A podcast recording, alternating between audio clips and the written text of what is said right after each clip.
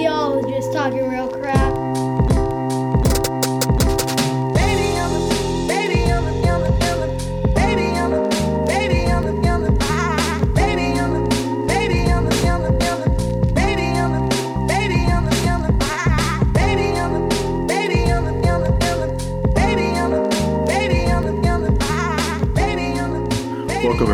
Another episode of Sociologists Talking Real Shit.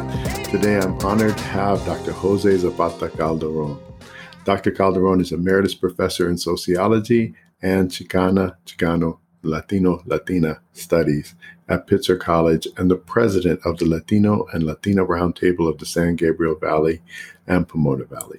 He received an AA from Northwestern Junior College, a BA from the University of Colorado, and a PhD in sociology from UCLA. As the son of immigrant farm workers from Mexico, he has a long history of connecting his organizing and academic work with community based teaching, participatory action research, critical pedagogy, and engagement. He was a national founder of the Urban Based Research Action Network and the American Sociological Association Latino Latina Studies section. From 2013 to 2015, he served a two year term as a board member of the Los Angeles Board of Education. He was recently honored with the prestigious National Association for Chicano and Chicana Studies Scholar Lifetime Achievement Award and has received numerous awards, including the Ambassador Nathaniel and Elizabeth Davis Civil Rights Legacy Award, the Dreamkeeper Award from the California Alliance of African American Educators, the California Campus Compact Robert E. Cone Award for excellence and leadership in cultivating community partnerships in higher education, the Goddess of Pomona Award from the City of Pomona, the Michi and Walter Weglyn Chair in Multicultural Studies at Cal Poly, at Cal Poly University, Pomona, and the United Farm Workers Union Se Puede Award for lifelong contributions to farm workers movement. A recent TEDx video, Finding Cesar Chavez, a transformative movement, was chosen as an editor's pick nationally. As a community based public intellectual, he is published over 60 articles, with the most recent one, The Same Struggle Immigrant Rights and Educational Justice, in the book Lift, Lift Us Up, Don't Push Us Out Voices from the Front Lines of the Educational Justice Movement, and including books Lessons from an Activist Intellectual, Teaching Research and Organizing for Social Change, and Race and Poverty and Social Justice, and Multidisciplinary Perspectives Through Service Learning. Welcome, Dr. Jose Calderon. You don't mind if I call you Jose, do you? Oh, no, brother. Uh, and it's uh, good to be here with you. And we have a long history together, uh, uh seeing each other at ASA and uh, I, I really like the name of, of this discussion. You know, sociology is talking real shit, and so this is this is real stuff. Uh, thank you for Absolutely. doing this.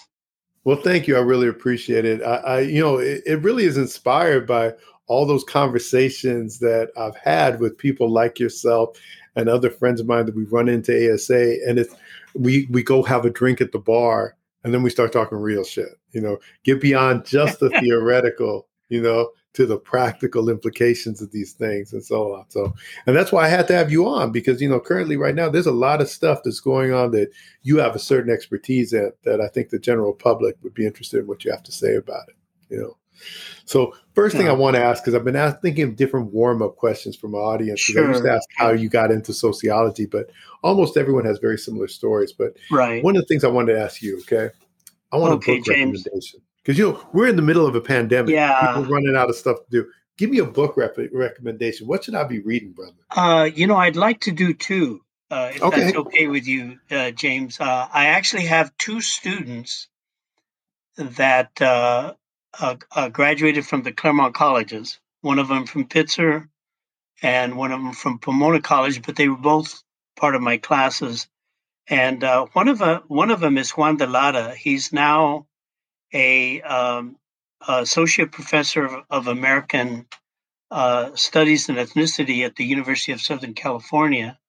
Uh, he's written a book called Inland Shift uh, hmm. Race, Space, and Capital in Southern California. And uh, you know the the uh, the thing with this brother is he does come from a farm worker background, uh, the Coachella Valley. His uh, uh family was all involved, and um, uh, what I like about his uh, book is he um, was an organizer when he was at Pitzer College. He he helped organize the dining hall workers. He got involved in organizing the workers uh, out, out, out at the airlines. Uh, so he, he comes from an activist uh, background. And um, he was really Pitzer's uh, uh, first Rhodes Scholar ever. wow. although I don't think he enjoyed the Rhodes Scholarship as much because he wanted to be back in the community. But he's now become a well known human geographer who works at the intersections of race, space, and power. And in regards to w- what we're talking about uh, in terms of my life, he's an example of what I call an activist scholar uh, who mm. used participatory research, everything from field notes uh, to years of participant observation. Uh, so, with warehouse workers out here in the Inland Empire, he gathered over 100 interviews uh, alongside community members and policymakers he used surveys and reports uh, and wrote about the logistics infrastructure uh, in this uh, region. Mm. And what stands out in his research, brother, is the connection between the local and the global. You know, how globalization has restructured race and space and power relations in Southern California, especially the Inland, Inland Empire region. And I have to share with you, James, I'm really into this whole issue of space and uh, uh, how we can create examples of the just and equitable world we want to live in, that we have the capacity to do that. Uh, and so I've really been working at that in, in my organizing. And I'm so glad Juan now, uh, you know, he he's uh, in his research, he looks at the growth of the, of the logistics economy, uh, of uh, community distribution, commodity distribution, you know, which has controlled the movement of goods, and how warehouse workers then, in response, began to organize themselves. So it's really about the post industrial period, you know, when many companies in this region deindustrialized, they closed their plants, it resulted in a loss of thousands of jobs. But where uh, commodity distribution comes in, the logistics economy, and it became an alternative and it hired primarily Latinx workers out here mm-hmm. because mm areas like San Bernardino and Riverside, Pomona, they primarily become uh, Latino enclaves and uh, uh, with African Americans, some Asian Americans. And he shows how, you know, this whole logistics industry, these corporations were able to influence uh, private and public spending, our tax dollars uh, to fund ports, highways, uh, uh, allow for more trucks. Uh, you know, you you take these freeways, the 10 or the 210 uh, trucks all the time, and then rail lines uh, in making Southern California, and then particularly this region, Ontario, Pomona, all these areas, a space that is really a centralization for local and global capital and he uh, talks about what he calls, in relation to this, spatial politics of growth. Uh, so it resulted in this massive expansion of warehouses. If you fly into LA, you see for miles and miles and miles of warehouses, uh, and where the warehouse workers were primarily Latino, many from immigrant backgrounds, uh, and, you know, uh, uh, because of being at the lowest levels of the stratification structure, then uh, not ever being able to receive livable wages.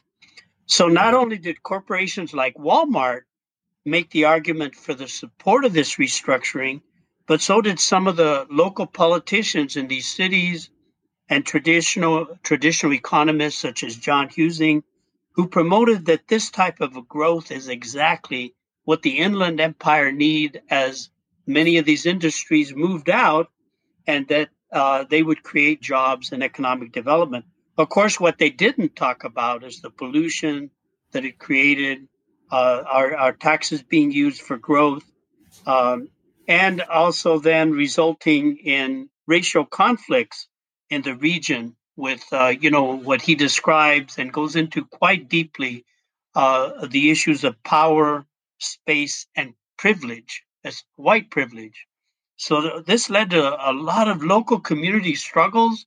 Uh, we saw, and he he described that we saw the rise of the Ku Klux Klan, protesting corners uh, on Arrow and Grove in Rancho Cucamonga, uh, the Minutemen, um, and uh, local community struggles then questioning these injustices created by this logistics economic development, including the environment degradation of our barrios, the rise in health problems in people of color in our communities, cancer, asthma, uh, caused by diesel emissions from trucks carrying their loads to these ports uh, uh, in the Inland Empire.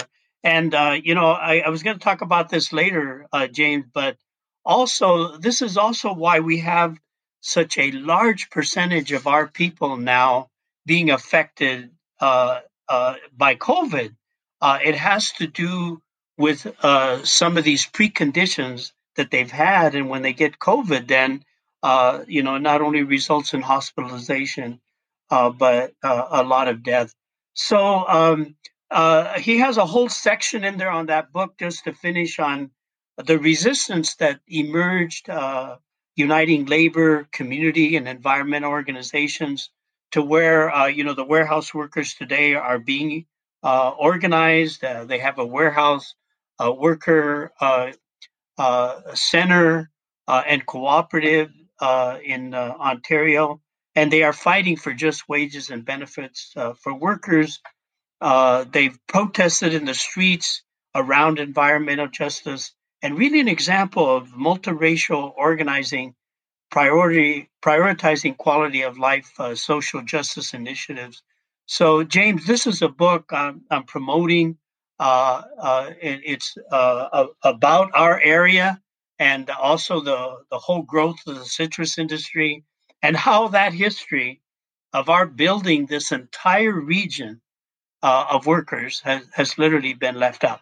So that's one, James. Before you go on to number two, sure. it brought up some thoughts to me because I don't know if you knew this, but I was a warehouse worker for about nine years for UPS. Oh, is that right? Oh my yeah, god! Yes, warehouses, right? And I always tell people that if you want to appreciate your job, no matter what the job is, go work at UPS for six months. You know, from that's right. the summertime when it's hundred degrees outside, because we I live in the San Fernando Valley, um, about a mile away from where I used to work, right? And it gets 100 degrees easy in the summertime yep. out here, but yep. in a trailer, a metal trailer, it's 120 degrees, you yep. know? Yeah. And so you're in these hot trailers having to unload 1,200 packages an hour or load 650 packages an hour. And I remember because I was a pretty fast unloader, they used to say, hey, we'll give you some extra hours. You come in and you unload what they call priming the sort aisle from this mesquite trailer, right? From Mesquite, Texas and yep. inside the trailer is a bunch of mesquite charcoal right that had leaked all over the trailer. So for weeks i, I you know uh, i would be coughing up like black stuff coming out of my lungs you know? So when you bring up this stuff the, the horrific conditions in places like this this is the worst job i've ever had my whole entire life. I still have back pain and knee pain from that job. And then i know we're going to talk about more of this later but you brought up the thing of covid too and I've been making this argument. Last last night they had the Super Bowl, and they're like, you know, we want to welcome all these, you know, these heroes who work at the nursing right, industry and doctors. Right, right. I understand your love and welcoming them, but what about the people who are working in the meatpacking industry, the fields, the grocery store, delivering packages, who have far less protection than those people right. in those hospitals? You know, that's right. That's right. Why are we and, not uh, treating them like heroes? You know, and the and the warehouse workers. You know, yes, and, absolutely. Uh, uh, uh, uh we're involved in uh, supporting right now a campaign in the DoubleTree Hotel in Ontario. This is the one that brings in air, airline pilots and stewardesses who stay there, and where there's been a breakout of COVID, and the the managers have hide it. and and uh, have been hiding it, and they don't do anything about it. So Unite HERE has come uh, in there, and that's the only way it's gotten out to the public, demanding, you know, that uh, uh, these workers uh, be treated justly, and also that there be precautions taken. But that's also taking place and is true in the warehouse. And uh, everything you talk about, James, uh, Juan de Lara talks about in his book about the long-lasting effects, health effects of working uh, in those uh, warehouses. And like you said, some of them are hot, some of them are cold. You know, right. uh, depending yep. on on yeah, what there's bringing, no heaters or air conditioners in those. They're places. bringing in from the ports, and yeah. yet uh, uh, Juan uh, documents the tremendous amount of profits that are being made by these large corporations, not only nationally but internationally uh, yeah. and the direct link to the ports, and then everything they do to keep the workers uh, from unionizing uh, yeah. and uh, figuring out how to divide them. So, so it's a great book, and uh, uh, like you said, is exactly a part of what we're about right now, and certainly part of the struggles that are taking place out here uh, as restructuring in the economy is going on. So, so it's a real example, and uh, to me also, uh, Juan de Lara represents uh, an example of one who has been a participant, uh, uses uh, participatory research, interviews, and was directly involved in those struggles. So, so I I want to recommend that book for people to read. It's a great book and it's well done. What's the, the other book? Yeah, uh, the other book, uh, um, brother, is uh, a book uh, very similar, uh, Genevieve Carpio, uh, and again Genevieve. I met when she was a student at Pomona College. Took my class. at that time, we got into discussions on issues of space and how you know space is contested. so that on the one hand, there are spaces we develop in terms of family, uh, taking care of each other, uh, organizing. Then the other space uh, that's one based on exploitation. So she took this. Uh, she graduated with a BA from Pomona College, and she's now the assistant professor in UCLA Cesar Chavez Department of Chicana and Chicano Studies. Um, and in her book, um, uh, it, it's a great book uh, she demonstrates the interconnectedness of mobility and race. Um, uh, it's uh, uh, it's called Collisions at the Crossroads: How Place and Mobility Make Race. Uh, hmm. uh, it's published by UC Press, and again, you know, just between these two books, we could have a whole class because she too uh, then looks at the interconnectedness of race uh, and racialization in the 20th century, and then again how regional uh, authority power structures construct racial hierarchies in the Inland Empire by, uh, and this is very significant and uh, something new. She really looks at by controlling the mobility of working people and how they've use that interconnectedness of mobility and race to uh, uh, oppress us. Uh, so she focuses not just on migration and immigration, but the everyday movement of people and the practices shaping those movements in California. Everything from bicycle laws that they used way back mm-hmm. during the citrus industry to criminalize Japanese agricultural workers. These growers would actually keep track of whether Japanese workers were getting bicycles, uh, and they didn't want them to have bicycles because they were afraid they would move away and they would be they would uh, lose their ability uh, uh to use their labor. Uh, this is in uh, the era of alien land laws, and so she documents that. She documents popular radio broadcasts that treated Mexican drivers with suspicion of joyriding laws. Uh, and um, uh, they use that to incarcerate Mexican youth in uh, during the Depression era in unprecedented numbers. Uh, to the hyper policing of Latino motorists through uh, sobriety checks that uh, targeted undocumented drivers prior to 2015. And uh, Genevieve, by the way, because I was really involved in these uh, uh, struggles, uh, you know, our, our study showed that in fact 97% of those being stopped at these so called drunk driving checkpoints, 97% were undocumented. And they would take their cars uh, uh, and they wouldn't pick them up. They had to pay uh, t- for the ticket, uh, and they had to pay for the truck that took the car away. So most undocumented never picked up their cars. The cities sold them, and uh, all these cities in this region were making fortunes in terms of the money that they used in auctions uh, selling their cars. So mm. we were able to expose that. Genevieve was part of that. She was one of the activists uh, and helping us in those meetings.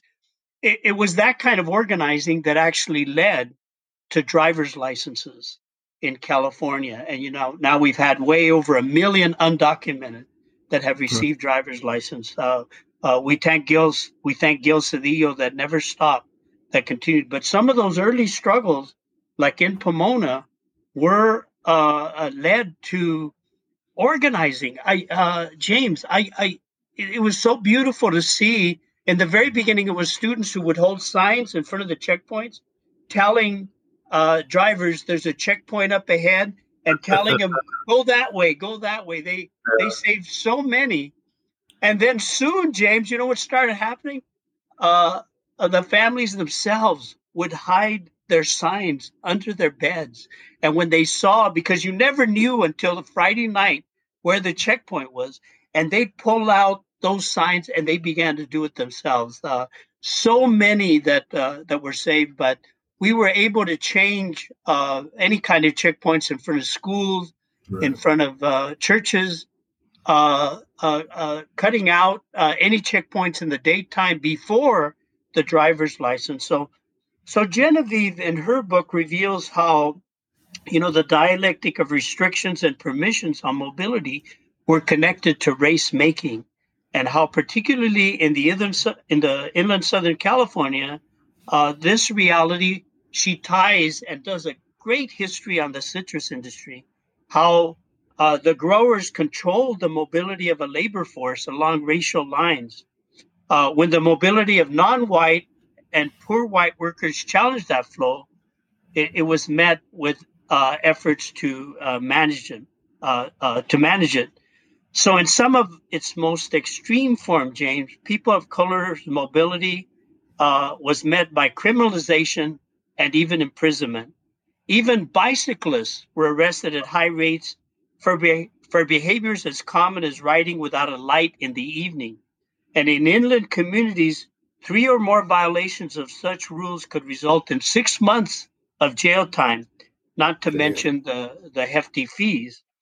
So uh, not only is her book about all that, I mean, it's it's really frontier area research, but it's about resistance to this oppression, with people of color then eventually coming up with innovative strategies to overcome the confinement by state forces. Uh, she documents how American Indian children ran away from federal boarding schools at the turn of the 19th century. Mexican American youth ma- manipulating their registration records to avert police arrests in the mid 20th century.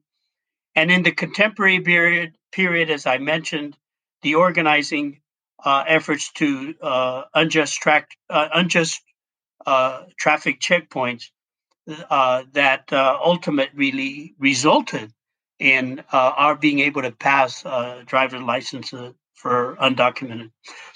Her book has an activist stance because she was in, involved.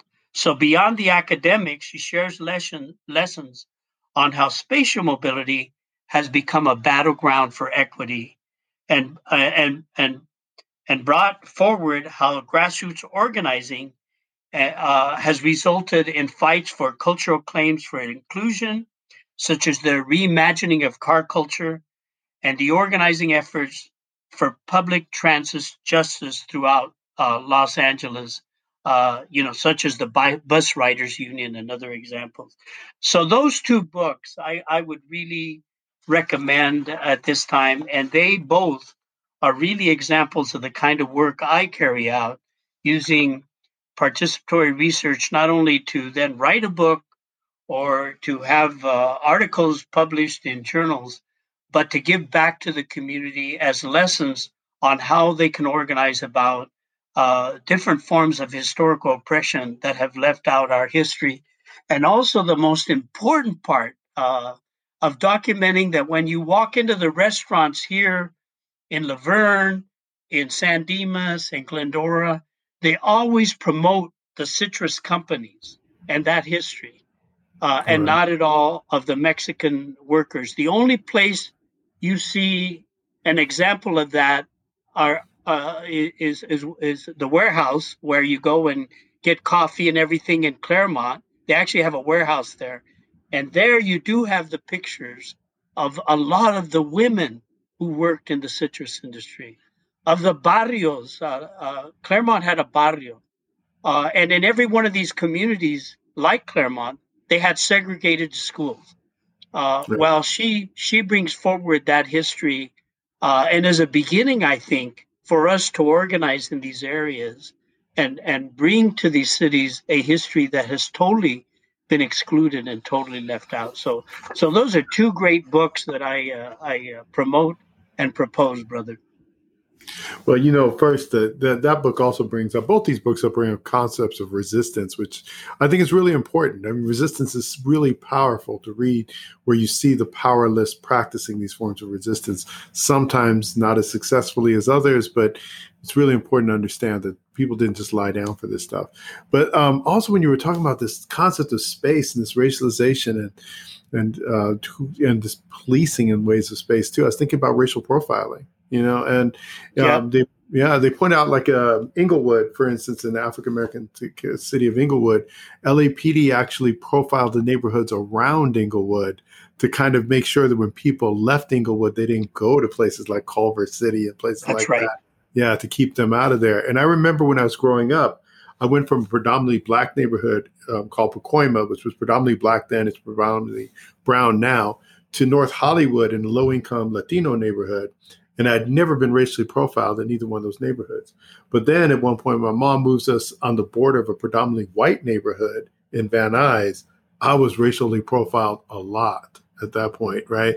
And it, it really made me feel like they were trying to tell me this isn't your space, you know, at that point. And ever since then, I've only lived in communities of color, you know, because I don't feel comfortable for me or my kids living in predominantly white neighborhoods, you know, and so on. So yeah always been an issue for me. You know, you know. I also saw racial profiling at USC of little kids who were riding their bikes through campus. Where one time the police had stopped them and sat them all on the sidewalk. You know, and uh, they were they had they had them handcuffed, and they were just sitting on the sidewalk. These little 12, 10 year old, twelve year old kids, these black boys who lived in the neighborhood. And I asked the police officer, "What do they stop for?"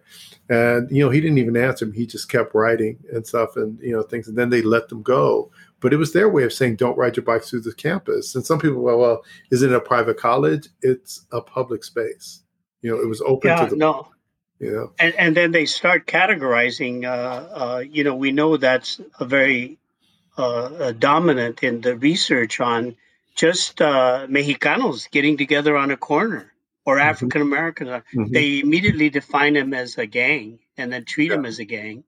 Uh, and so, uh, with Floyd and others, you know what has happened recently, we we've really seen uh, publicly now uh, uh, this racial profiling that's gone on for for so long. You know, all the way back to the Zoot Suiters, uh, and um, has been a means of oppressing our community and also categorizing us as uh, the way Trump did uh, on uh, television that uh, you know we're criminals, uh, uh, we're rapists, Im- immigrants.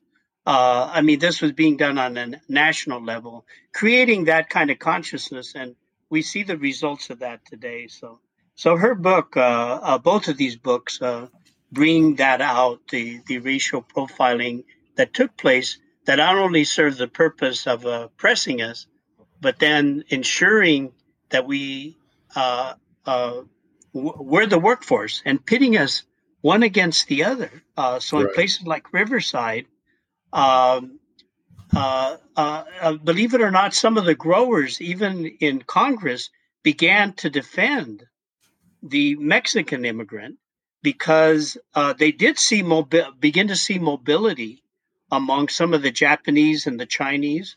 So they actually went to Congress to um, uh, to tr- uh, try and get some legislation uh, for the immigrant who stayed.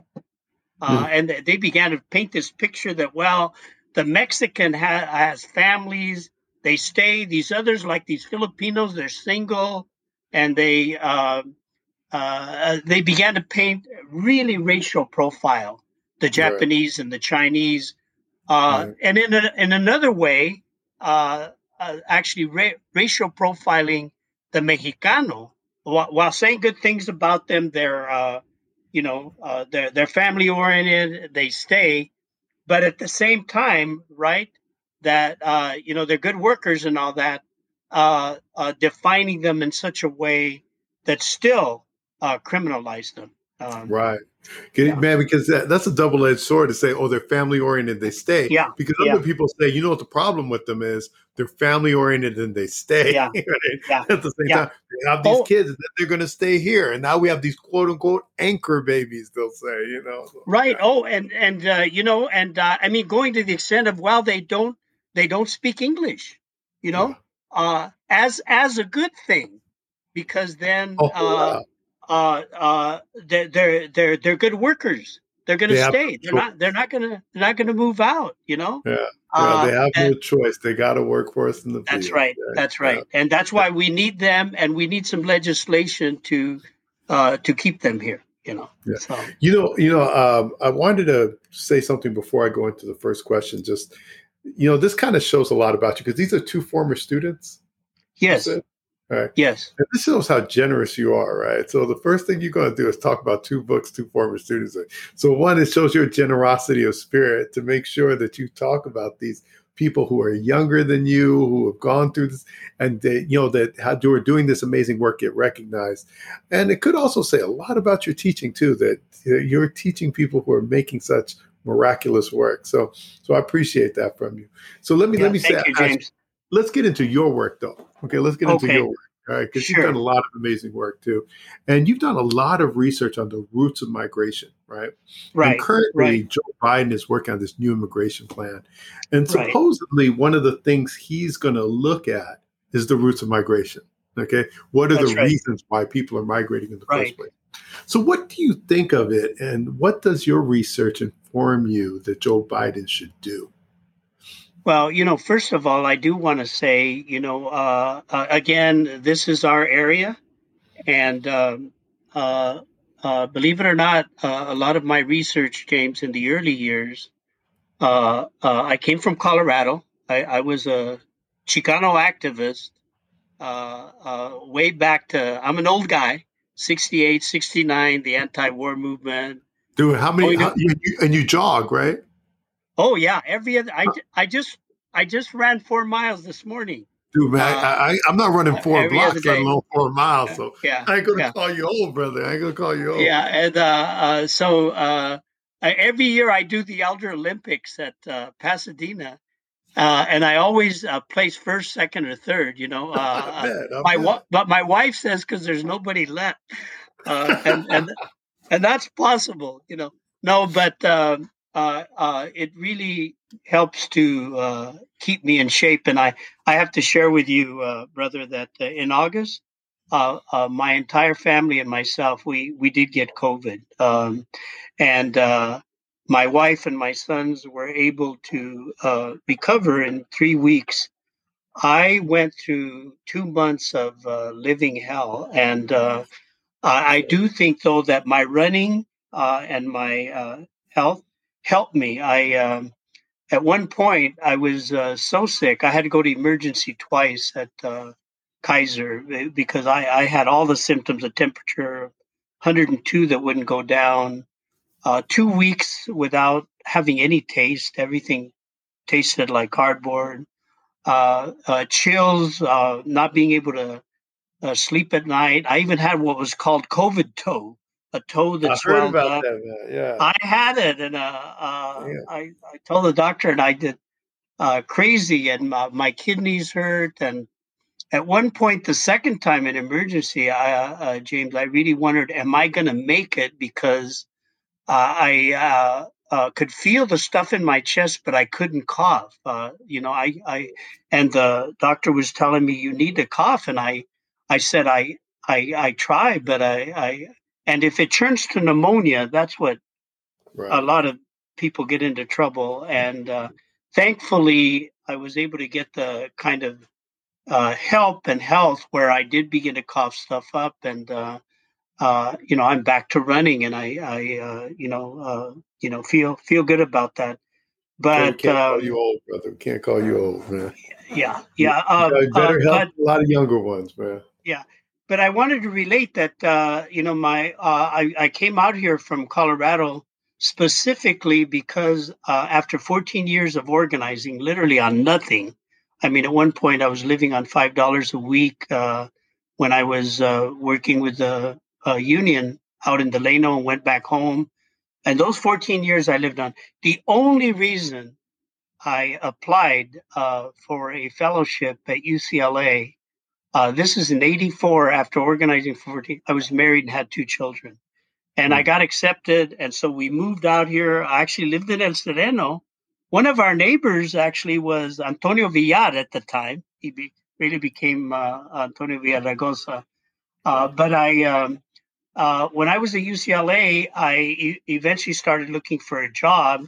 And I did get an internship in the city of Monterey Park. It was just an accident and uh, I ended up working in the city manager's office uh, in an internship. And this is when all hell is breaking loose because uh, they have a mayor that uh, Hatch, uh, Barry Hatch, who introduced a resolution that was passed making English the official language and then cutting out all the city uh, affairs in Spanish and Chinese uh, trying to force the uh, Chinese businesses and the uh, uh, Chicano businesses to only have English signs. Well, I got involved in massive protests, and uh, to make a long story short, we uh, were able to defeat Barry Hatch. He was the early Trump, and mm-hmm. then we were able to elect Judy Chu as the mayor, who then becomes a, a congressional representative she is the representative today of dis, uh, uh, District 27, which is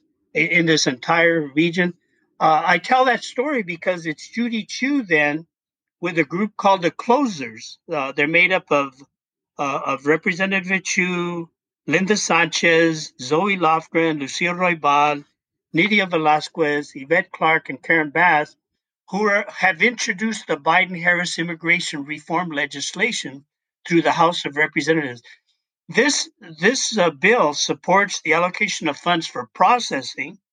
So to take the millions being proposed for more fence and more border officers and use it for more efficient uh, means of doing away with a backlog of thousands waiting in line for legalization.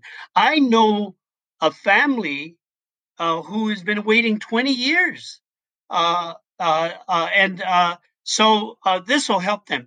It includes the No Ban Act, which rescinds the Muslim ban and, and ensures that no future president can ban individuals from entering the country based on their religion.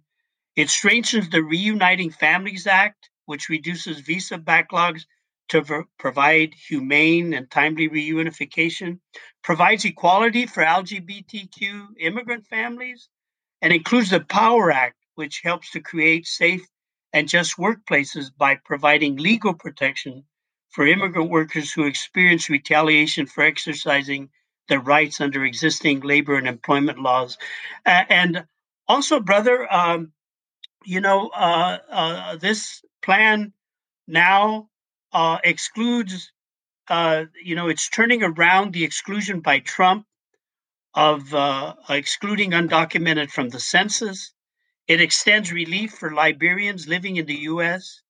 It's it's uh, ending the Remain in Mexico program for asylum seekers, and it stops the construction of the border wall. Now, uh, included in this, I have to relate this to you, brother, in terms of the multiracial character that often our immigrant rights. Please do, movement, brother. Please do. Uh, our, our immigrant rights movement tends to leave this out.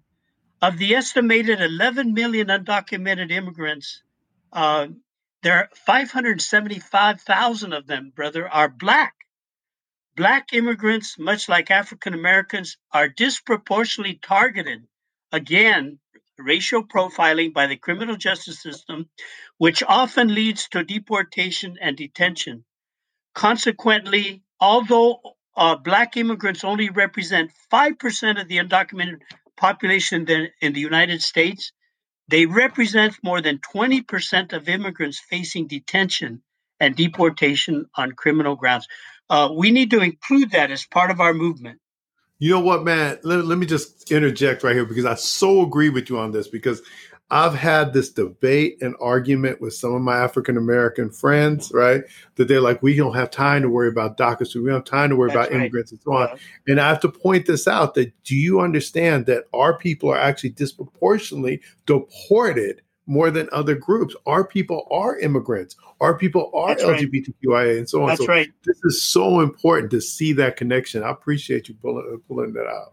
And and, you know? and the reason I raise that is what is positive is there's someone in that administration that's raising that and bringing it to the forefront. Dude, you know, go go ahead, go ahead. Let me yeah, let me just say this real quick. Let me yeah, just say go this. ahead, brother. Because I want to talk to you about this because I got to be honest about something, right? I even did a podcast called "Being a Reluctant Biden Supporter." Yeah, where yeah. me and a few people like, man, we do not want to vote for Joe Biden but we're going right. to vote for creepy Joe Biden and stuff. And, but I have to admit, he's kind of hitting a lot of the right notes right now, man. Right. Well, some right notes, and and that's what I want to uh, you know go into yeah. a little bit. Uh, the uh, the other part, uh, I have to share this with you, James. Uh, uh, when Obama got into office at the very beginning, I was part of a research team that uh, actually wrote a big, thick document that went to Obama. Uh, and uh, I did a whole section on immigration. And in that section, um, uh, there was a strategy uh, to address the root causes of migration from Central America and Mexico Right, uh, right. It included a part on reestablishing the asylum process at the southern border. And I have to share with you, though, what was very important is that in that document that I wrote, uh, I argued uh, that part of the roots of why immigrants are coming here is because not only in the places that they're at are there violent, violence, there are gangs, there's um, uh, the cartels, but that there's so much corruption going on, and then the lack of jobs, uh, right. uh, even caused by U.S. corporations like Toyota that move over there, pay the workers very low, uh, and so they they they come here uh, for survival. Uh, and and uh, I argued in that document way back then that if the U.S. federal government was really interested in doing something about immigration long term, it would work to set it would work to strengthen the send, sending countries' economies. And there's no reason why the U.S. could not develop bilateral job creating approaches in key immigrant sending areas. In places like Mexico, there are five, five key areas uh, that are like counties from where they come from. If the U.S. was really interested, instead of you know supporting these maquiladoras, which I had family working on the border making $50 a week, you know, a week. When when here uh, an immigrante, if if if uh, even a day labor, if they're supported by day labor centers and they're defended, uh, they can make that uh, you know often in in in, in one day.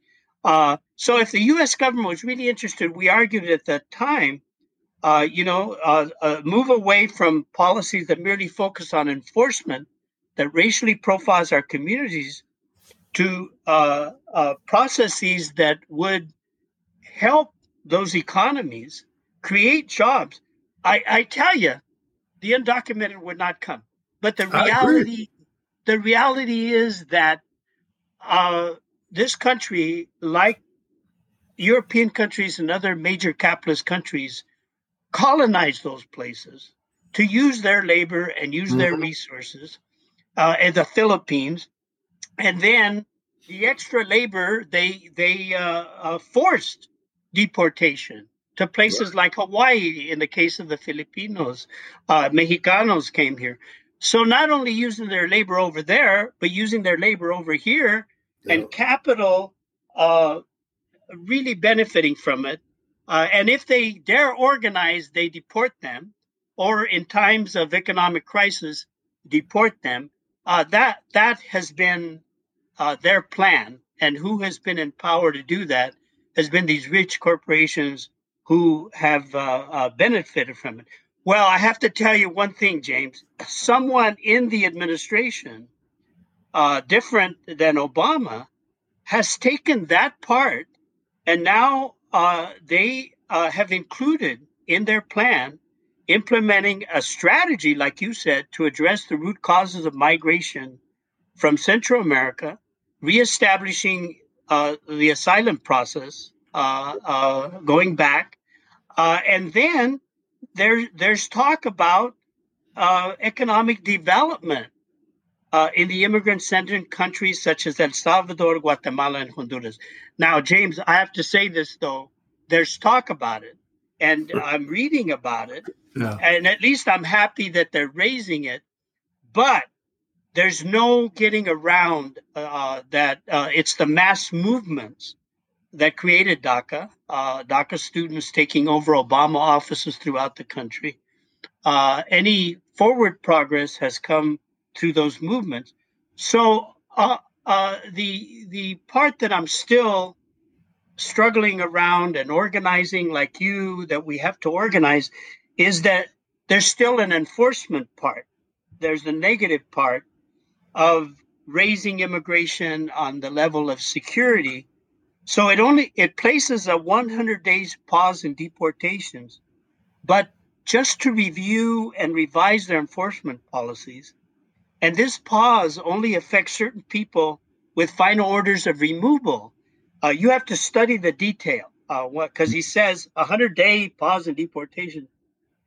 It does not apply to other forms of enforcement, such as arrests, uh, detentions, uh, and uh, you know removal proceedings. It it doesn't uh, it, it you know so beginning on February beginning this month, the enforcement priorities covering cover everything under the Department of Homeland Security discretion. And you got it. They use the word discretion in relation to identifying and detain, uh, detaining undocumented. Uh, hence, the priorities are aimed again to DHS's discretion against anyone who they determine, and you know, uh, in terms of racial profiling, how they've defined us, uh, who they define as terrorism, spying, or threats to national security, or this is important, anyone who has attempted to cross the border.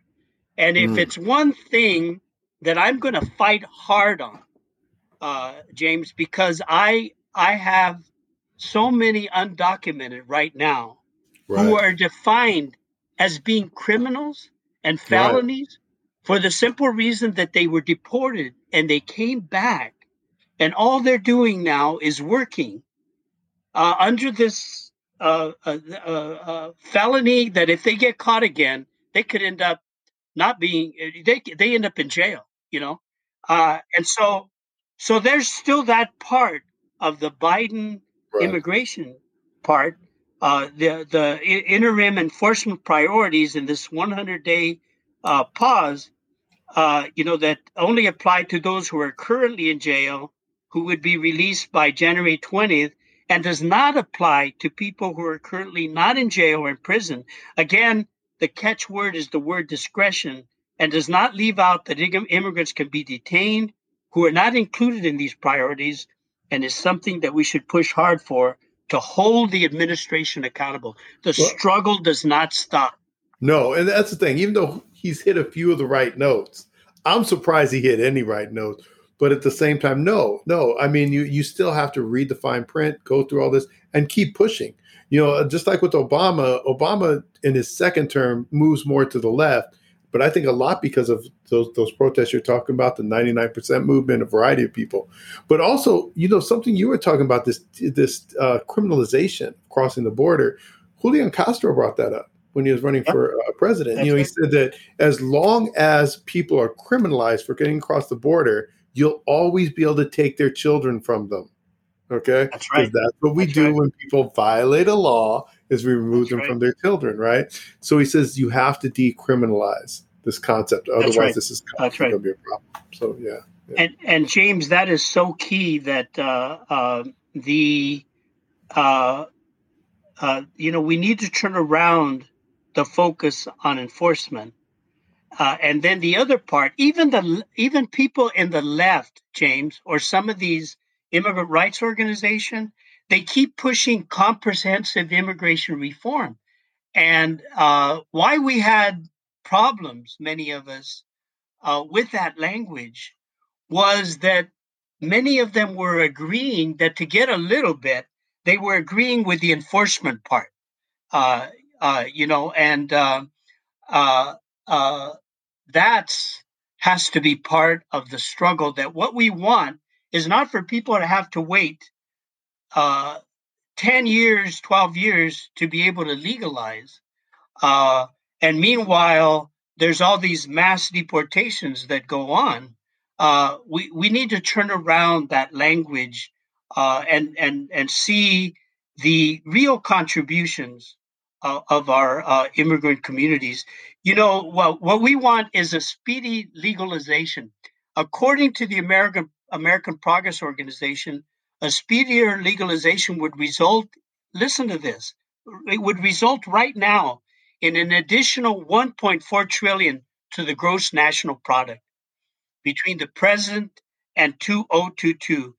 Uh, resident workers, workers who are here, uh, would benefit with an additional 791 billion in personal income and the economy would create an average of an additional 203,000 jobs per year.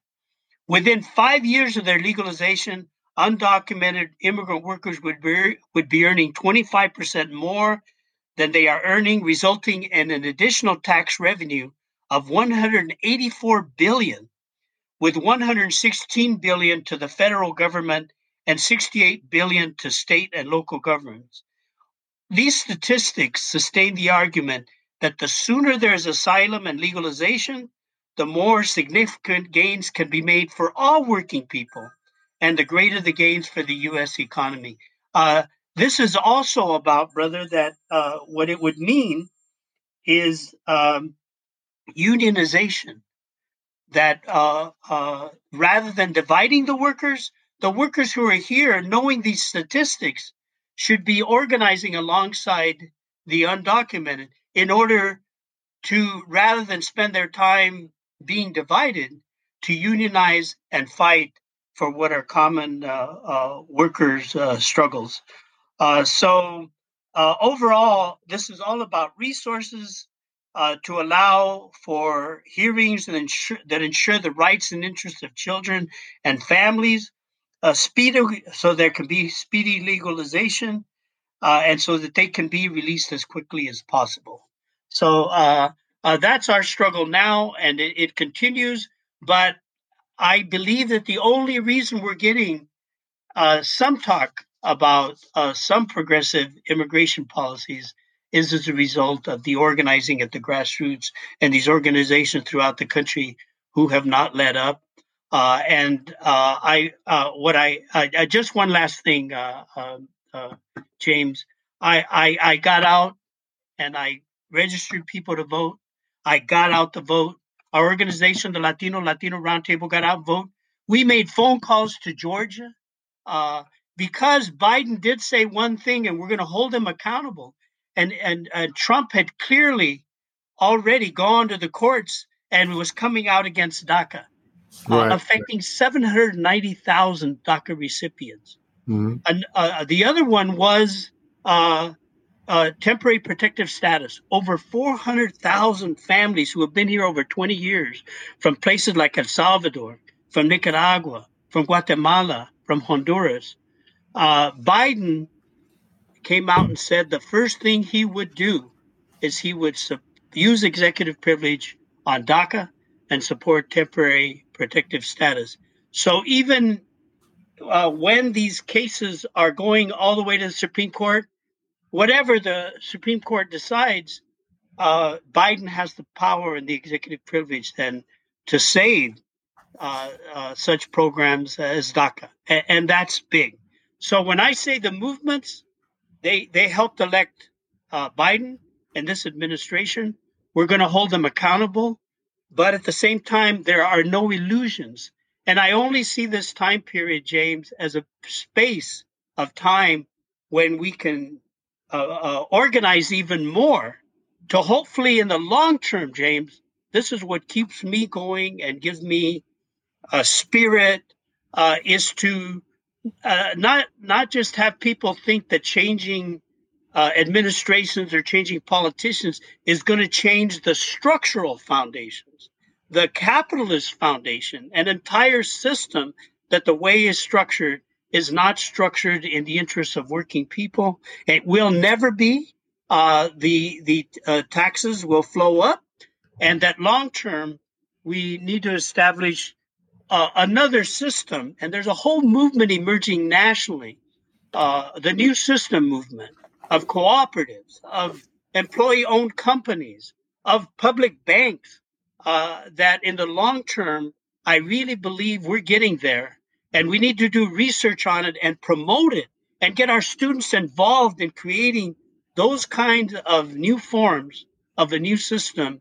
And, and I do believe what Gar Alperovitz uh, uh, has, has, written in the book America Beyond Capitalism, that a whole new system is emerging right now. Uh, and that in the long term, the people are going to see that things like universal health care, free tuition, the right to uh, you know, uh, the right to a good education, uh, the right to a quality of life in terms of the environment, that that will win in the end. I'm sure of it. And I'm sure that this is uh, what a lot of those young people who worked in the Biden campaign are uh, not only seeing, but they're analyzing there and they're agreeing with. And it's not just a fad, it's not just a one week thing or, or where we get together on weekends and uh, sing kumbaya, uh, uh, thinking that's going to uh, end the racial profiling and the, the racial differences, but that it's going to take long term struggle and that we can create examples of that kind of thinking. And that is what's pushing Biden and will only push Biden to be accountable if we continue to organize daily, to write daily, and to get out our uh, uh, vision and our thinking daily. Well, dude, first I'm gonna say, take a breath, man. Take a breath. You know, I wish people could. I get all excited, James. You get me all know, excited, man. Don't you ever tell me about how you're getting old or anything like that, man? Because you got so much energy. I wish people could see you right now on the podcast. You're practically jumping out of the chair talking about this. But no, man. You know, a, a lot of what you're talking about, um, all of it, I agree with completely. But I, it, I kept thinking as you were talking about it America needs to stop bullshitting. Let's just stop bullshitting. The truth is, we like undocumented labor and we like, like you said, to take advantage of labor in those countries, right? Not us as working people doesn't benefit us, but those companies sure love it.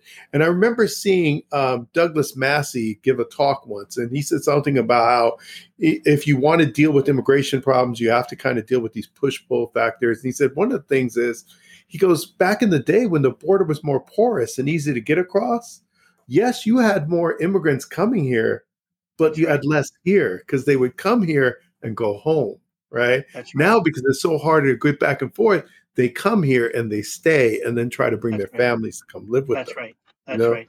So clearly, like all these things you're talking about, and I love the fact that let's deal with the conditions in their own country, because That's you know, right. you know what Guatemalans love Guatemala, you know, and Mexicans love That's Mexico. right. Oh, right? they they wouldn't come here if they had good jobs, and uh, you know they can. And uh, uh, and you know, James, here, the real issue is an issue of power. Uh, and this Republican in Orange County, you know, uh, uh, at least he was honest. He came right out and said, he said, "You think I'm going to vote for legalization?" This was in a forum. I was there. He says, I, "I won't vote for it because they will be able to vote."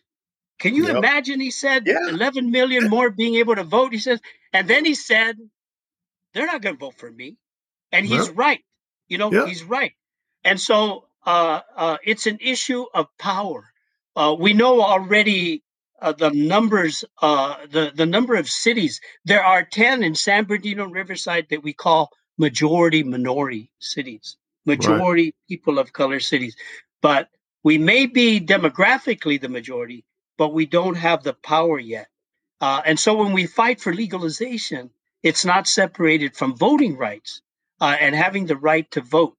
Uh, it's not just an issue of jobs, and we really need to uh, reach out to our African American community and other communities that uh, uh, you know think on the level that it's competition for jobs and they're taking my jobs, that kind of thing, because it's it's the same common struggle, and we do need to go all the way back to uh, uh, Africans being brought as slaves. Uh, right. imagine all those years they worked and they weren't paid anything. Uh, and, and that's what allowed the Rockefellers, the Mellons, the Morgans, the DuPonts, uh, the Kuhn Loebs to accumulate capital to buy railroads and accumulate all that capital. and of course, this system always made them the heroes and put up their statues uh, uh, uh, somehow uh, we're sociologists somehow saying uh, genetically they were just smarter than we were, uh, right. and and they deserve the rewards back of that yeah. capital yeah. when it was really our African brothers and sisters working and creating that capital, our um, our farm workers creating that capital, our workers yep. in the factories creating that capital, that gross national product that our our mothers uh, and, and, our women uh, produced and reproduced uh, in their homes uh, that is not included in the gross national product. And there is a study, James, that says that if women were paid for what's called women work, even if they work outside the home, this is everything from washing dishes right. to cleaning floors uh, to cleaning the bathrooms uh, to counseling their husbands uh, that if they were paid for that, they would be making $125,000 a year. I that labor and that reproduction is totally left out uh, yeah. and is something that we will turn around when uh, uh, we have a revolution in this country. There's no other way around it. You know, I got a couple points for you. Then I'm gonna move on to the next question. But one of the things that uh, when you mentioned this thing about how you know they try to convince black people and pit black people against brown people, um, I literally had that happen with a guy who was one of the heads of the Nazi Party in Riverside. We had kind of confronted this group, and he was trying to lecture me at this point about how I should be on his side because they've been harassing um, people that they saw as undocumented living in Riverside. And he said, These people have taken your jobs. And I looked at him and said, Dude, what job do you think they took I would want? I mean, my people work hard not to work in the yeah. fields no yeah. We yeah. ain't taking care of your babies. We're not cleaning your house. We're not building your damn house. We're not working in construction. A variety of jobs that we associate with the uh, with undocumented people taking. But I told him this. I said, you know what? You should be mad at people who actually look like you because they took jobs away from you and took them overseas that actually right. paid you a middle class income. That's right. You know, That's they right. took automotive, right. they took manufacturing jobs away from you and left your ass working over there, Kmart. Okay, and so That's on, right. That's right. And uh, and and even in terms of white workers, I mean the the the guy uh, the the representative in Arizona uh, who uh, ha- had supported Arpaio, uh, uh, supported all this legislation against immigrants. Later, gets into trouble because they don't have the labor to work in the fields and to work in, in the essential jobs. You know what that guy did? Uh, uh, he introduced a bill to bring in 575,000 temporary workers with no right. The Bracero program, you know, we we nationally organized against it, uh, you know, and uh, uh, we're able to defeat it. Uh, but that's what happens when, uh, and, and, that's why the uh, growers and some of these they're they're um, they're so fickle on immigration that on the one hand they love their workers as long as they don't fight for their rights and as long as they're cheap labor and as long as they don't have to pay benefits uh, but the minute they begin to organize then you want them deported or uh, they are uh, criminals and uh, they are destroying our culture and uh, and that's what Trump used to divide the country uh, and that's what they're still using. And we're going to see that very prevalent in all these cities like Temecula. And uh, we're seeing them show up to city council meeting trying to turn around the sanctuary bill. We see them uh, right now, brother. Right now, there's a group uh, right here in San Dimas. Uh, they're at Albertsons. And you know who, who the faces are? I, I I watch this. I mean, I'm I'm a participant observer researching. Uh, they were the same ones at uh, uh, Dodger Stadium. They're the same ones who, uh, uh, some of them who were protesting in Washington. And you know what they're doing in front? Uh, now, they, they did wear their MAGA hats before. Now they're not wearing them because they're trying to gather petitions to recall the governor, Governor Newsom. who is behind that whole movement is the alt right, the news, uh, the, these Minutemen, uh, and, and, I see them, and they're right there right now. And why they're not wearing their MAGA hats? Uh, because they want to get as many signatures as possible, and they're misinforming and lying to the people again, uh, and and not wearing masks, and uh, uh, organizing businesses to say you know, this governor is closing us down and infringing on our rights. We don't need to wear masks. That's infringing on our rights. Uh, and COVID uh, is a, a fraud, uh, as uh, Trump said. It's a hoax created in China, and they're trying to take over. I, I mean, and and you know, people not only in the white community but in our community believe that, and uh, we really need to turn that around. Yeah, you know, um, one other point I want to bring it up, and I'll bring it to the next question is you brought up the concept of capitalism, and I've also brought up this to to people that I talk about is that in order for us to have equity for workers in the fields, we need to end producing food for profit.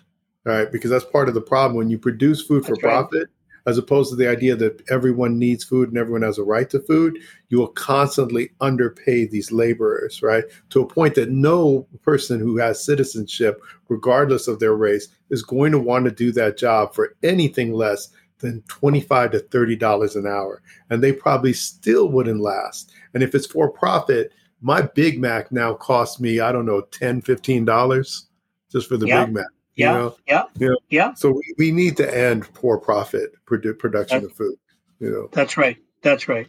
Uh, yeah. And uh, no no reason why uh, with the uh, tremendous income in these highly developed capitalist country like the U.S.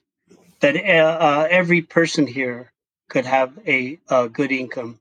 no reason why we're the most highly developed capitalist country in the world uh, why we can't have a single payer or universal health care. There is so, no reason. Th- there is a reason. Jeff Bezos yeah, and people yeah. like that. You know, you yeah. know. Well, that's shit, right. I mean, hoarding too much of the wealth, brother. Hoarding too much of the wealth. Need to share it with their workers. That's right. I have that's another right. question because you talk about sure. this concept of community engaged scholarship, right? right. And I think you had an article that or, or uh, article that even asked, "Is it rigorous?" Right. right?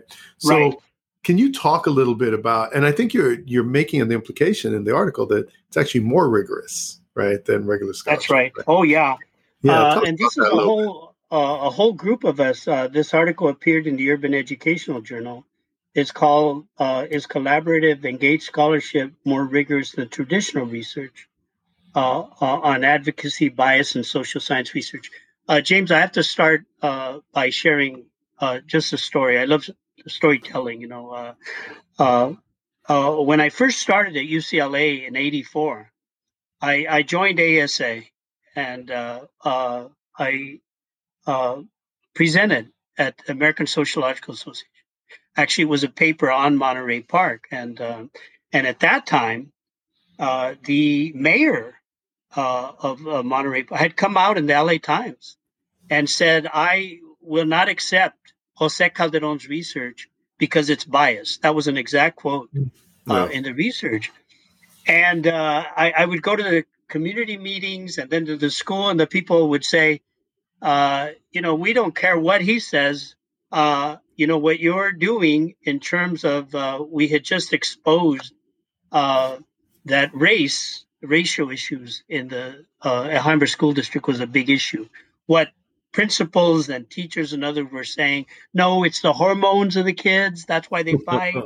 uh, and we did a whole survey, and uh, the community said uh, uh, they they didn't care. You know, they they uh, saw saw that research and that we were winning such thing as conflict resolution classes, uh, multicultural classes.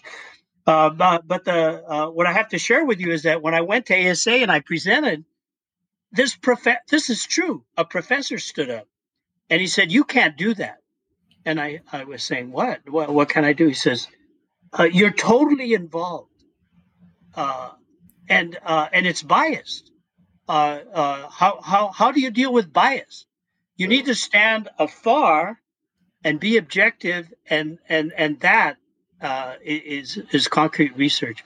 Mm. So that was my first experience, and I just thank the world that I had someone like Professor John Horton and other professors who who said it's great to be involved. And this is a time when what we call participatory research, community-based research, uh, was just beginning, and uh, we had a I, I, I can't tell all the stories of what the difficulties were uh, of, of being able to have this kind of research being accepted. In fact, at Pitzer College, where I was at, and I knew I was going to come up, you know, for tenure, I actually helped in changing uh, the way they defined research to include action research and community-based research uh, uh in the tenure process. So, so let me just say the, a few words on this. Uh, uh, that knowledge production, you know, is the, the goal of community-based scholarship. Uh, and it is meant to contribute to the broader movement of social justice. That makes it different, right? And uh, and we know no research. I don't give a damn if it's statistics.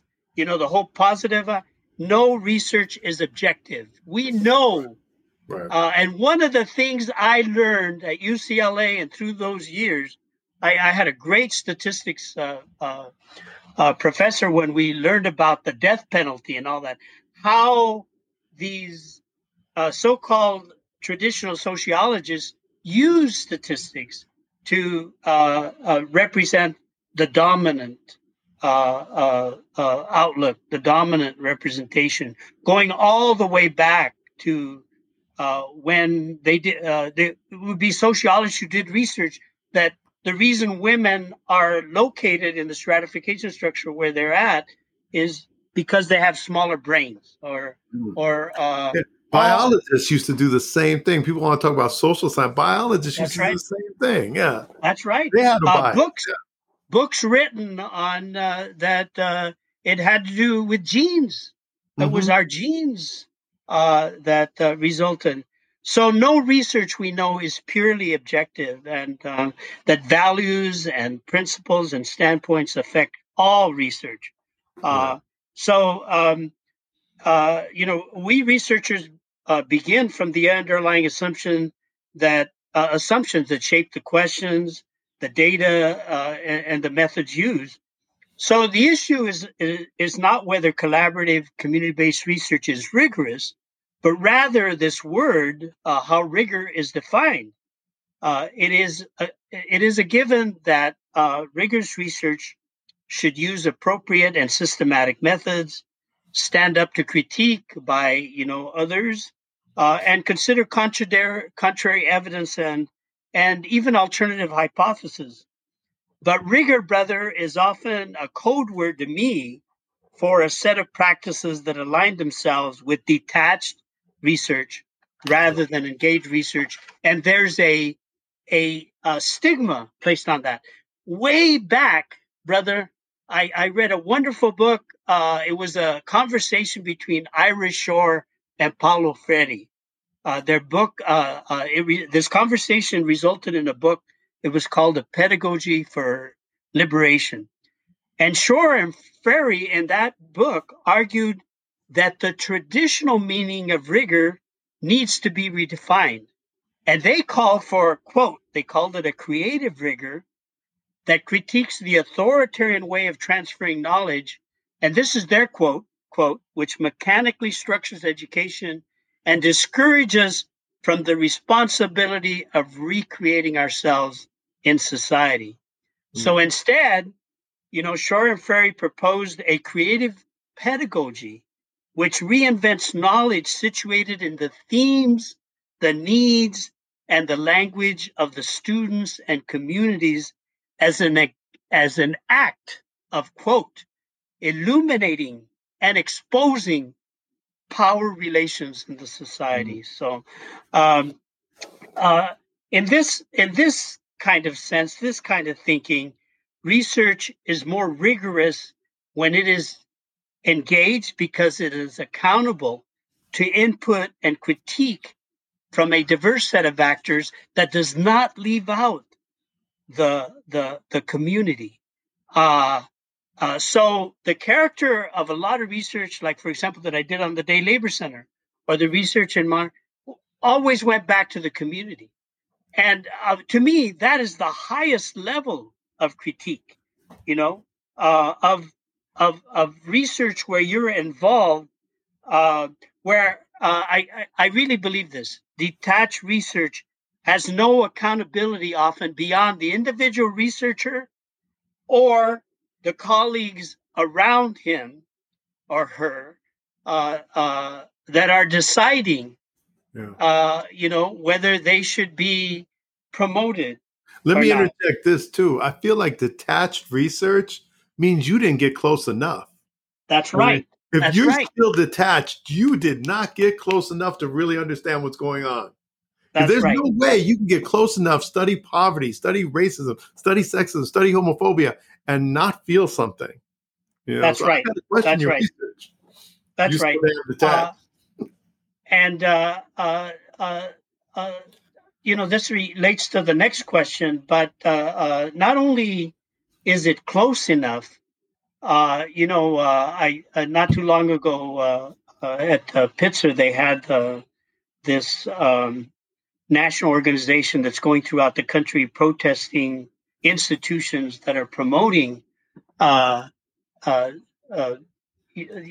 support for sexual orientation for LGBTQ communities.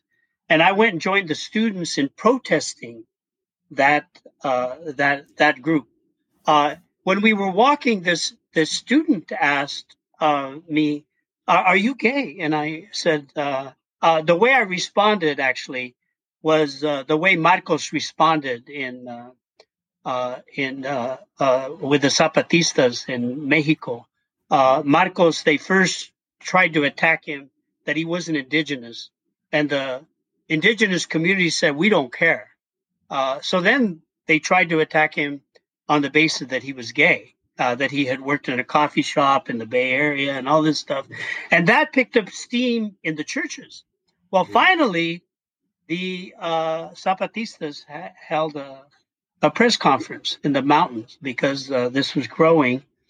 And uh, all of the international media is there, and you can go online and see his response.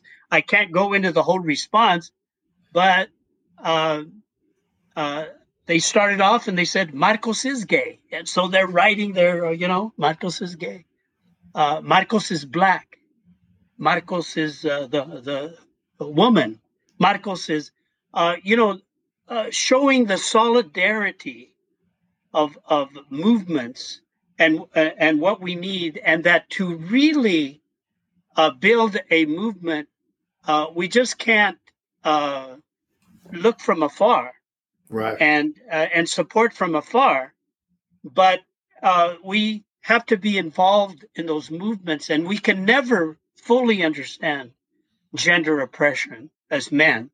We can never fully understand the oppression of someone who has faced homophobia and uh, in this society the attacks against lgbt communities we can never fully understand you know the uh, slavery and what other groups have gone through but certainly uh, we can go as far as understanding the historical foundations like we were saying of of, uh, uh, of slavery and oppression and why immigrants come here and then getting involved in such a way with families and being alongside of them that uh, we can come close that's real unity.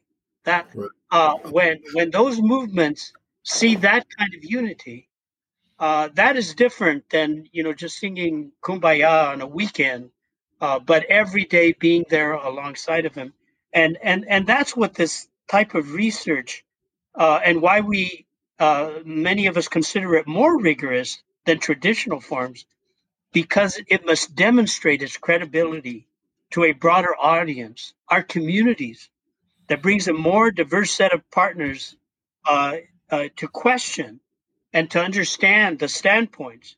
Uh, there is accountability then to our community, and it mm. demands, you know, a practice that is not just, uh, a, uh, you know, against our communities or, or uh, exploited. So let, let, me let me address you know, something right there yeah, that you were go saying. Ahead, brother. Go That's ahead. really important because I've also made that argument when people say, uh, you know, how can you know that this is rigorous and it's not biased? And I always tell them, look, it's more rigorous because if you care about your community, you're not going to just print happy thoughts and lies about them because that's not going to help your community. You print everything that's true to this community, the good, the bad, and the ugly, because you want the, the bad and the ugly to be fixed all right, because you care about it. That's right. So it helps That's your community right. not at all if you print some rosy picture of the way things are going on. So you're much more honest, I think, when you're involved in loving and caring your, about your community. Like I love my kids, and that's why I criticize my kids. okay, I'm like, no, dude, you need to do that better because I don't love my students as much as I love my kids. I criticize them a bit, all right, but not in the same way I love my kids. Okay, that's, right. No, that's a that's a good example. Yeah, and we love our community, so we will be critical of our community and more critical that's than right. others who are outside the community. So so, so sorry. And you know, in terms of uh, you know the the question you had, uh, this thing, uh, this word, community engaged scholarship, it can have many meanings, and there are those who use it, uh, uh, researchers uh, who come from the outside. You know, we call it parachuting in and once they gather the research, they parachute out and they right. use the research uh, for themselves. Uh, this can be a disempowering form of research, but another form uh, is exactly what you said, where the scholar works alongside the community in carrying out research with them around uh, uh, issues, needs, problems that are pertinent to the community. Uh, and in this method, I've found that the community participants, like day laborers, you know that I've worked with, they have a voice in the research. They they diagnose and define the problem with you. Uh, uh, that's the highest level. They uh, in carrying out research on the problem, in analyzing the outcomes of the research, and in using the research to present and implement uh, uh, solutions. Uh, I, have written about this, James, the story of Panchito, who's now 91 years old, one of our day laborers at the at the Day Labor Center. Uh, and we had meetings every Monday, and we would gather round. And uh, there was an article in the paper uh, that said that the Day Labor Center should be shut down because it houses criminals, uh, uh, people who are taking their jobs and and bring uh, disease. And so he brought the article. and if you look at this kind of research, and you look at someone like Panchito, he raises a research question. You know what the research question was? he, he raised he raised why do they hate us mm-hmm. so then everyone started having a conversation the students and you know, you got the carpenters and you got the, you know, the those who uh, lay the uh, uh, uh put up tile, who who lay cement. Uh, you know, they're all discussing. And one of the workers said, "Yeah, you're right. They're they're smarter than we are." Well, that got a whole response, and they said, "No way! They don't know how to, uh, you know, they don't know how to construct a house. They don't know how to cement." Uh, so round and round they went, and then so th- so what they're doing is they're diagnosing the problem, right. uh, and and finally, after all this discussion, one of the workers says, "This was a carpenter." He says, "We need to go out to the community and let them know who we are." you know, we need to go door to door. But the workers came back and says, I don't have time. I I go to work at five in the morning. I this is the way I survive. I don't I don't have time. So they were stuck. Hmm. This carpenter then, he says, Well, you know what? There's a Christmas parade next week. A Christmas parade. What? And there's gonna be like thousands there. What if what if we go and we're part of the Christmas parade and we let them know who we are? And and everybody, including myself, thought that was. I could imagine people throwing things and all that. Uh, and so they went around and round uh, about. Um, uh, but this guy was very religious, so it came back again, and he said, "Well, you know, uh, during this time, uh, Joseph and Mary, uh, they were walking door to door." They were looking for an open door and nobody would give them one. And that's us. What if we what if what if we let them know that? And then the students said, "Yeah, they we'll create a flyer, we'll pass it out and and it'll say, you know, like Joseph and Mary, we are walking in this march uh, for a job and we hope that you will hire us, you know, and this is who we are."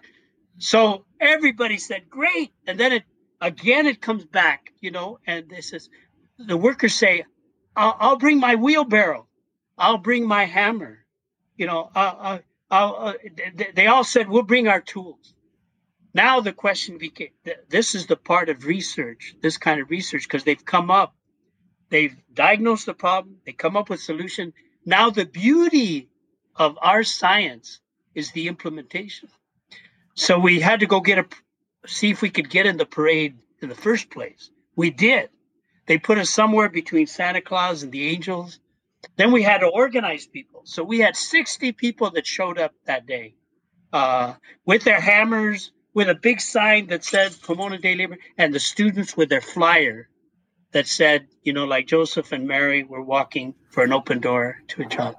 Wow. Now comes the best part of this kind of research that is not just sitting in a library and uh, um, writing on notes, and then at the end, writing a whole paper on somebody else's research.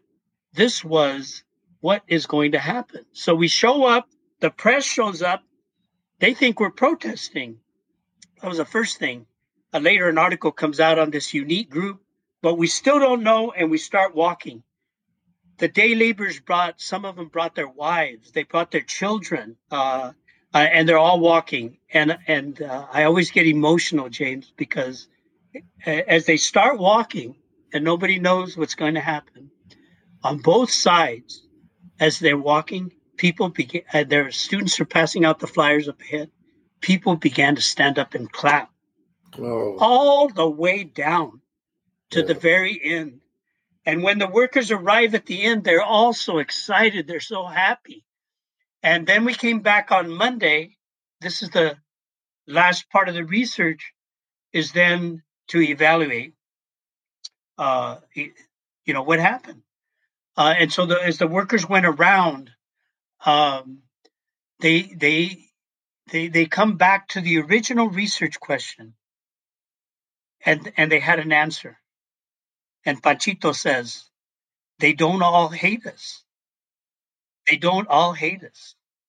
And then what they didn't know is in the next week, this is December when it's cold and everything else, dozens of people began to come and give jobs to the day laborers. So if you go to Pomona during this time, you can't do it during COVID, uh, during the holiday season, you'll see this unique group that still marches in the Christmas parade, passing out a flyer. Uh, uh, I, I, cite that because this this is an example of a, a participatory research. This is an example where it creates change, even if you don't write it up. I mean, I remember when uh, Kathy Cabrera uh, and uh, another student, Jared Calvert, again in Pomona, uh, the police department, the police association, uh, decided that they wanted to do away with uh, district elections. At large elections had come through an entire struggle that people did not know about way back in the 90s with MALDEF and the Southwest voter registration in a place called Texas. They figured out what cities can we focus on where we have majority population like 70% Latino. And yet the city councils have never had a Latino on the city council. Uh, and uh, Pomona was one of those cities at large. So, um, through many struggles, it was changed to districts. And for the first time, you begin to have Latinos represented and Latinas on the city council. One of those was Cristina Carrizosa, who became so strong in supporting the checkpoints out there, driver's licenses. I mean, uh, uh, Dolores Huerta of Pomona uh, fighting. So the police could not get rid of her every every time because they wanted the checkpoints. They're making money. So what, uh, uh, brother James? What they did is then they did they would run someone against her, and she was so strong in her district that they lost. So you know what they did? They decided to create a lie. They came out with a flyer, uh, which had a, a big white hand rising to the top and little brown hands at the bottom. And the flyer said, Bring democracy back to Pomona. And they introduced a measure called Measure T that was on, on its way to passing because nobody knew what was going on. And it was students. And it was Christina. We did the research and found this history of MALDEF and Southwest Voter and the struggles that it took to get the, the districts. We went and studied where the police association and these right wing groups were getting their money to um, to to support uh, uh, T. Uh, you know what Christina did? Once she found all this information out, she went and bought a huge banner and put up that picture of the flyer with a white hand rising to the top and and the the flyers saying bring democracy back and then we had a press conference hundreds showed up and we got those hundreds to go out door to door and the result brother was we defeated measure t. Yeah. So really um, what you're talking about is you're talking about research that matters you know so so. And and research that results in outcomes. Uh you know that that i haven't even written up. Uh it yeah. is in this article. Uh it is written up uh, as an example of uh, research then that really serves the community uh, and and that it, it, where you define then rigor uh, in a different way yeah. and where well, yeah uh, where where this thing of bias so-called bias uh, we're involved in the process and yes the the the purpose of the research then as in measure t uh, is uh, in in the interests of our community, and to expose those forces, those powerful forces, that in fact have uh, uh, uh for uh, for years created inequality, mm. so that the, the the focus is on the sources of inequality, what can be done uh, uh, done about it, and on the historical and systemic foundations of inequality and it challenges students and faculty to find common ground with community institutions, unions, organizations, and neighborhood leaders to organize further and learn lessons from that organizing for long-term structural change. Well, you know, when you were talking about um, the concept of actual the people who you are studying being involved in the research it reminded me of this anthology that recently came out from Jake Alimahomed-Wilson and ellen reese uh, the price of free shipping talking about amazon because some of the chapters in there were actually written by amazon workers and, and activists uh, you know that aren't academics and i think it's really important to the type that type of research i also want to be very conscious of your time because okay. i yes you know, brother I know yeah. you have another point, but um, a couple, I have two other questions. One of them is you, your research interest is also in multi-ethnic coalitions. Can you tell us briefly some right. of the things you found on that? And you've touched on it a little bit, but a little bit more. Okay. Um, yeah, I, I could tell stories, but they take too long. So, uh, but, but uh, uh, I'm, I'm really doing some thinking on this right now, and uh, uh, uh, with what's happening in the country, and so my history has been in Monterey Park, we built a multiracial coalition to defeat Barry Hatch. We we built multi, we're building multiracial coalitions out here, uh, and I, I, I really see now it's especially about advancing racial equity in our communities uh, and taking into consideration that uh, because of historic oppression, not all of us are in the same place when it comes to quality and dignified employment, health, education, housing, and environment. So uh, uh, multiracial coalitions cannot be built first if there isn't a contract. I really believe, James, uh, that we have the objective conditions in a highly developed con- uh, capitalist country for a new system. But what is missing is the conscious factor, right? Uh, the subjective factor. The objective conditions are there. So it's important to relate to systemic equity uh, uh, uh, to the structure, a system that uh, has this uh, historical oppression, and where now we can fight in our everyday lives for a system to advance social justice with equitable power, resources, strategies, and outcome, where people, regardless of their race, gender, sexual orientation, mental or physical limitations, or where they come from, have access and opportunity to the tools and resources to achieve the fullest of their potential in life. So, to advance multiracial or what's being called intersectional coalitions takes the creating of this consciousness that this is not an equal playing field and that there are specific structural inequities that students and families of color confront every day in our lives. And, and we already talked about the disproportionate numbers of Black and Latino communities who have died from COVID and exper- eh, eh, one of the positive aspects is that it's clearly exposed the economic and racial inequities that have ex- that have historically existed in our communities. So that it is no coincidence that our Latino and African uh, African American communities have been three times as likely to become infected as their white neighbors, and that Latino and Black people have been nearly twice as likely to die from the virus as white people. This is similar to the high rates of police brutality in our communities. Uh, these realities are only the symptoms of years of racial and economic inequities and disparities, inequities that this country has still not fundamentally dealt with. You know, uh, brother, according to the Pew Research Center, the median wealth of white households was 13 times that of black households. Oh. White households had 10 times more wealth than Latino households.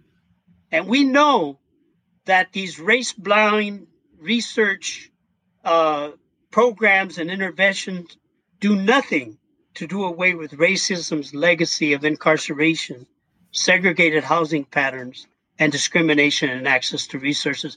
So, more than ever, we need multiracial, intersectional coalitions that our communities have the same opportunities to reach their potential. And this means prioritizing quality of jobs, workforce training, investment programs, development of leadership in our communities. Uh, and we need to keep marching and picketing. But alongside uh, these tools, you know, we need to get our people out to vote and we need to do this research uh, and, and, and, and exposing. I, I just have to say, I have the highest respect for Black Lives Matter uh, it's part of a movement that's growing throughout the country uh, who have taken a stand and are building multiracial unity in our common fight for equality and multiracial solidarity. But they point out the roots of systemic racism and white supremacy. Movements then that are emerging uh, to do away with the school prison, uh, prison pipeline, unjust detention centers, voter suppression, and acts of genocide that Trump represented that are keeping our uh, our, our communities divided. And I just uh, want to uh, finish with this, uh, James. It's really important that I've really gotten into that uh, often we can't change everything in the country, but we can start in our own homes. Hmm. Uh, I just read this book, Community Gardening and Social Activism, that talks about just the significance of planting one plant. But what if you organize a cooperative in your community? We're trying to do that on our campus, as a matter of fact. That's yeah. right. Or, or here, uh, Huerta del Valle, that all the produce from there of 60 immigrant women producing in a cooperative, uh, the the college buys the produce uh, and uses it uh, uh, for the cap- cafeteria. Uh, the, we have a rise of a whole new economy, as I said, cooperative models and proposals such as the new Green Deal proposed by Congresswoman Alexandria Ocasio Cortez to shift to 100% renewable energy in 10 years, to create thousands of new jobs, to advance the implementation of publicly owned banks like the North Dakota Bank, where a bank is organized, all the investment comes back to the community for education and health because we own it. Uh, California Governor uh, Gavin Newsom just signed a bill to create a California public bank. San Francisco's in the process of developing a public bank. The hmm. communities here of Claremont, um, uh, La Verne, and Pomona have been meeting to create a public bank. So this follows with the thinking of a multiracial unity on the one hand, but on the other, building an economic system that includes models of economic development. And brother, we need to do more research on this and implementation, uh, where uh, we, we we support and build employee-owned banks. When a factory shuts down, the workers open it up, buy it, or open it up. Uh, uh anchor models that are not just about theory, but a real models. Uh, I urge people to study the Cleveland model that's being constructed in places like St. Paul, Minnesota, Milwaukee, Albuquerque. Uh, this is uh, a, rise of what we call worker owned co- cooperatives. Uh, brother, there's a Si Se Puede cooperative right now in it's a, owned primarily by Latinas. Uh, uh, it's run by the U, uh, Communication Workers of America Local 777 in Denver. Uh, uh, it's it's a green taxi company where the leadership and board is made up entirely of immigrants, including immigrant drivers from East Africa and Morocco, and they're united in doing this. Worker co-ops are being implemented in New York City, Newark, Oakland, Rochester, and and, and Madison. There are more than 6,600 employee stock ownership plans throughout the country with 1.4 trillion in assets and businesses owned by the people they serve. It includes credit unions, agricultural cooperatives, consumer cooperatives that represent right now 500 billion in revenue and enjoy more than 2 million and, and employ more than 2 million people. Uh, so just to finish, there are four principles here in this direction of changing the system and building a new system and multiracial uh, uh, unity and coalitions for racial equity. One is we got to think on new ways to democratize wealth. Two, place the building of community and what is in the interest of the community in the forefront. Change the gross national product so that it includes not just profits being made, but how it affects our quality of life. Three is decentralizing power in general so that there is community input. And finally, the most important is having uh, an economy that is planned uh, and, and, and not uh, just be uh, without planning in the interests of quality of life. With the character of capital and corporations, is they have the highest level of planning, but it's to make profits uh, with a culture of greed and selfishness in the forefront. We can create a system where there is planning with a culture of collectivity in the forefront to use the earth's resources, local partnership between schools, cities, and businesses, and community organizations to solve our community problems. Uh, that's the kind of research that I think we need. That's the kind of coalition building that I think we need, and to build real racial equity where um, our, our communities, especially those who have been historically oppressed, are in the forefront of creating this change uh, and being brought to center stage in this period of time. Of time. Damn, brother. like you, I mean, I really wish people could see you, man, because you're so animated about this. I mean, you're so excited. I love it, right? You know, uh, it made me even think about. I don't believe we can have racial equity unless we have multiracial coalitions. We just can't have. That's them, right.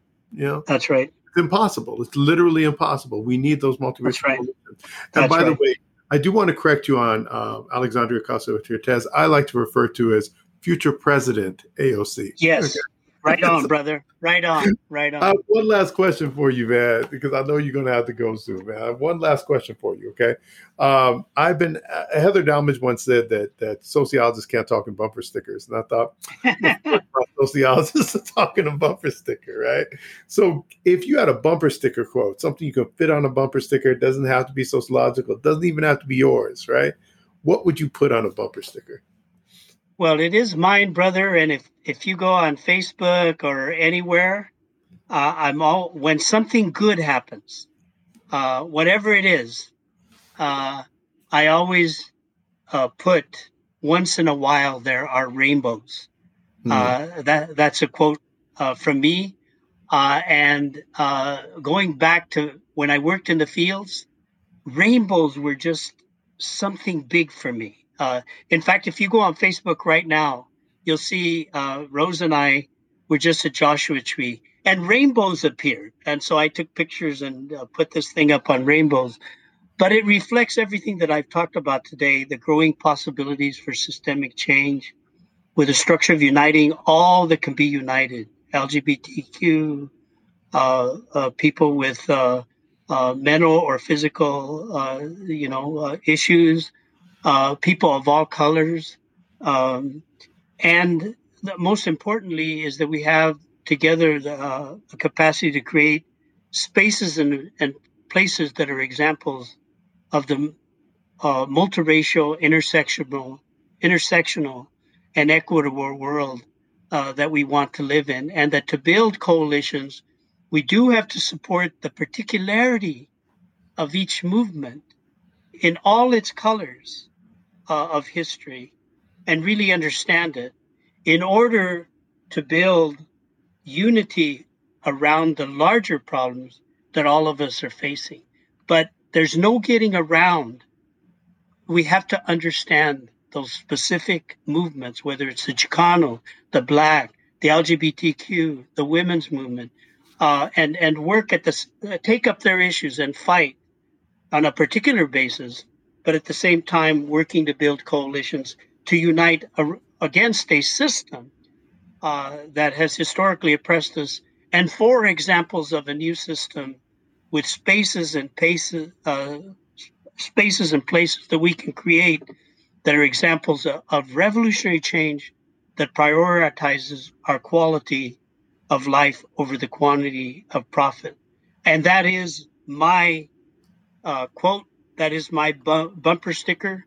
That once in a while, brother, there are rainbows.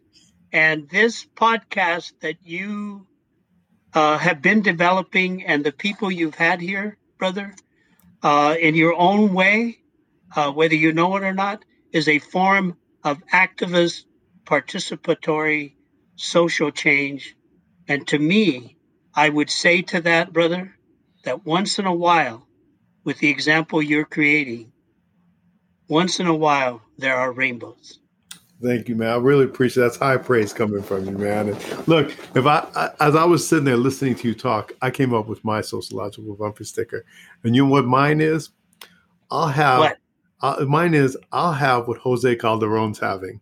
Because whatever you're doing, dude, it gives you so much energy, so much passion that you make me feel like I just need to go out there and do something right now. I mean, as soon as I hang this up, I should be doing something, you know, something. That, it's wonderful, man. Seeing your activism and you know your your your uh, academic you know papers that you put out as well, all bundled into the same thing, and so passionate about it. It's just amazing. So thank you. It's high praise coming from okay. you, and I appreciate everything you've done, and I appreciate you taking your time and coming on the program. You know, so. Yeah. Okay, thank you, brother, and and keep doing this, uh, connecting, learning, and teaching, and research and organizing to social will, change. So. I will, brother. And I want to thank all our okay. listeners for listening to Sociologists Talking Real Shit. Thanks for listening to my dad talk real crap.